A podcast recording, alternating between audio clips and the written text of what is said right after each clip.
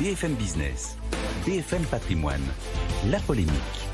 Nicolas Dose, bonjour. Bonjour. Où va le monde en 2023 Cette saison, rapport d'automne du FMI, qu'est-ce que ça donne? C'est pas réjouissant, très franchement. D'abord, en termes de risque de récession, le FMI considère qu'il y a un tiers euh, des pays qui vont connaître une récession technique, mais une récession en 2023. Une chance sur quatre que la croissance mondiale soit inférieure à 2%. Une croissance mondiale inférieure à 2%, on appelle ça une récession mondiale. Pas la peine d'avoir un moins devant pour être qu'on considère que c'est une récession. Sur l'inflation mondiale 2023, bon, elle ralentit en 2023, elle tombe à 6,5% d'après le FMI, après 8,8% cette année. Ensuite, sur la croissance des différentes régions du monde, les États-Unis feront au mieux 1% l'an prochain d'après le FMI. La Chine connaîtra sa pire année depuis 40 ans, avec 4,4% de croissance. Perspective assez sombre en Europe, une croissance de la zone euro de 0,5, 0,7 pour la France, moins 0,3 pour l'Allemagne, moins 0,2 pour l'Italie. La Russie, moins 2,3% après une récession de 3,4% cette année. Sur le commerce mondial, enfin, il tombe à 2,5%. La croissance hein, tombe à plus 2,5% en 2023. En 2021, on était à plus 10 c'est quand même quatre fois inférieur. On a toujours trois forces qui pénalisent l'économie l'inflation avec ce choc de pouvoir d'achat, euh, la guerre en Ukraine et le ralentissement de l'économie chinoise. Alors, le chef économiste du FMI met particulièrement en garde L'Europe, que dit-il? Pierre-Olivier Gourinchas. Si j'étais dans la force basque, j'utiliserais l'image du soc à tira. Vous savez, il tire à la corde où chacun tire euh, de son côté pour ramener la corde dans son camp. Parce qu'il nous dit la chose suivante, les Européens, vous ne pouvez pas continuer à avoir une politique monétaire qui tire dans un sens et une politique budgétaire qui tire dans l'autre sens.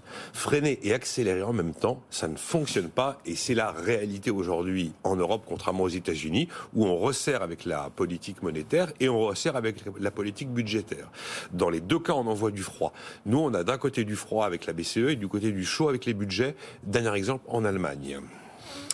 Du coup, Qu'est-ce qu'il faut faire? Ce qu'il faut faire, mais c'est pas ce qu'on fait, mais ce qu'il faudrait faire, il faudrait que les politiques budgétaires réduisent les déficits, car creuser les déficits, ça alimente l'inflation. Et donc, l'objectif de la politique budgétaire serait de ralentir la demande. Le deuxième élément de ce qu'il faut faire, c'est qu'il faut que les politiques budgétaires interviennent pour cibler de manière vraiment très très pointue l'ensemble des aides sur les, les, les ménages qui en ont besoin. C'est pas du tout ce qu'on fait. Et donc, en face, il faut que les politiques monétaires continuent à agir comme elles le font. Moi, ma conviction, c'est que compte tenu des niveaux de dette publique et privée, elles pourront pas aller au bout, au bout de l'histoire du resserrement et des hausses de taux, mais elles doivent continuer à faire ce qu'elles sont en train de faire. Euh, il en va de la crédibilité de la devise, la crédibilité de la Banque centrale et des fameuses anticipations d'inflation. À partir du moment où elle lâche, où elle dit bah, ma cible c'est plus de 2%, c'est 4, vous changez complètement euh, la vision du monde de l'ensemble des agents économiques et les, les, ancrages futurs d'inflation. Donc voilà ce qu'il faut faire. Politique monétaire qui n'alimente pas, qui, qui, n'alimente pas la demande, politique budget, euh, pardon, budgétaire qui n'alimente pas la demande, politique budgétaire ciblée et politique monétaire qui envoie les signaux que le marché a besoin d'entendre pour euh, anticiper l'inflation future. Est-ce qu'il y a encore des, des, raisons, on va dire, de croire que, euh, ou d'espérer que le pire n'est pas forcément devant nous? On peut essayer d'en trouver. D'abord, on a une dynamique du marché de l'emploi qui reste forte. Et même d'ailleurs un niveau de confiance des chefs d'entreprise qui, désarçonne un peu les économistes, mais qui est quand même toujours présent. Après, Covid a quand même renforcé la solidarité, la, solidarité entre les États, notamment en Europe.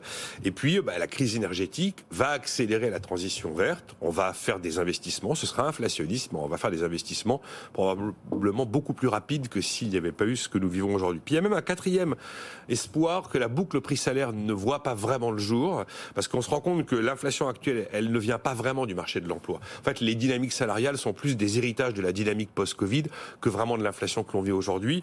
Et la hausse des prix vient surtout des plans de soutien budgétaire dont, dont je viens de parler, et également des hausses de prix de matières premières et d'énergie. Et pour conclure, je dirais que euh, on reprochera souvent, on reproche souvent au FMI d'être euh, un peu trop optimiste côté de ça, ces grandes institutions comme l'OCDE peuvent pas se permettre d'être dans le scénario euh, du, du, plus noir que noir, parce que sinon, compte tenu du poids qu'elles occupent, ben, c'est là où vous risquez de d'avoir euh, des, des visions prophétiques avec le côté autoréalisateur. Voilà, c'est-à-dire qu'aujourd'hui, on a quand même des éléments qui n'existent pas.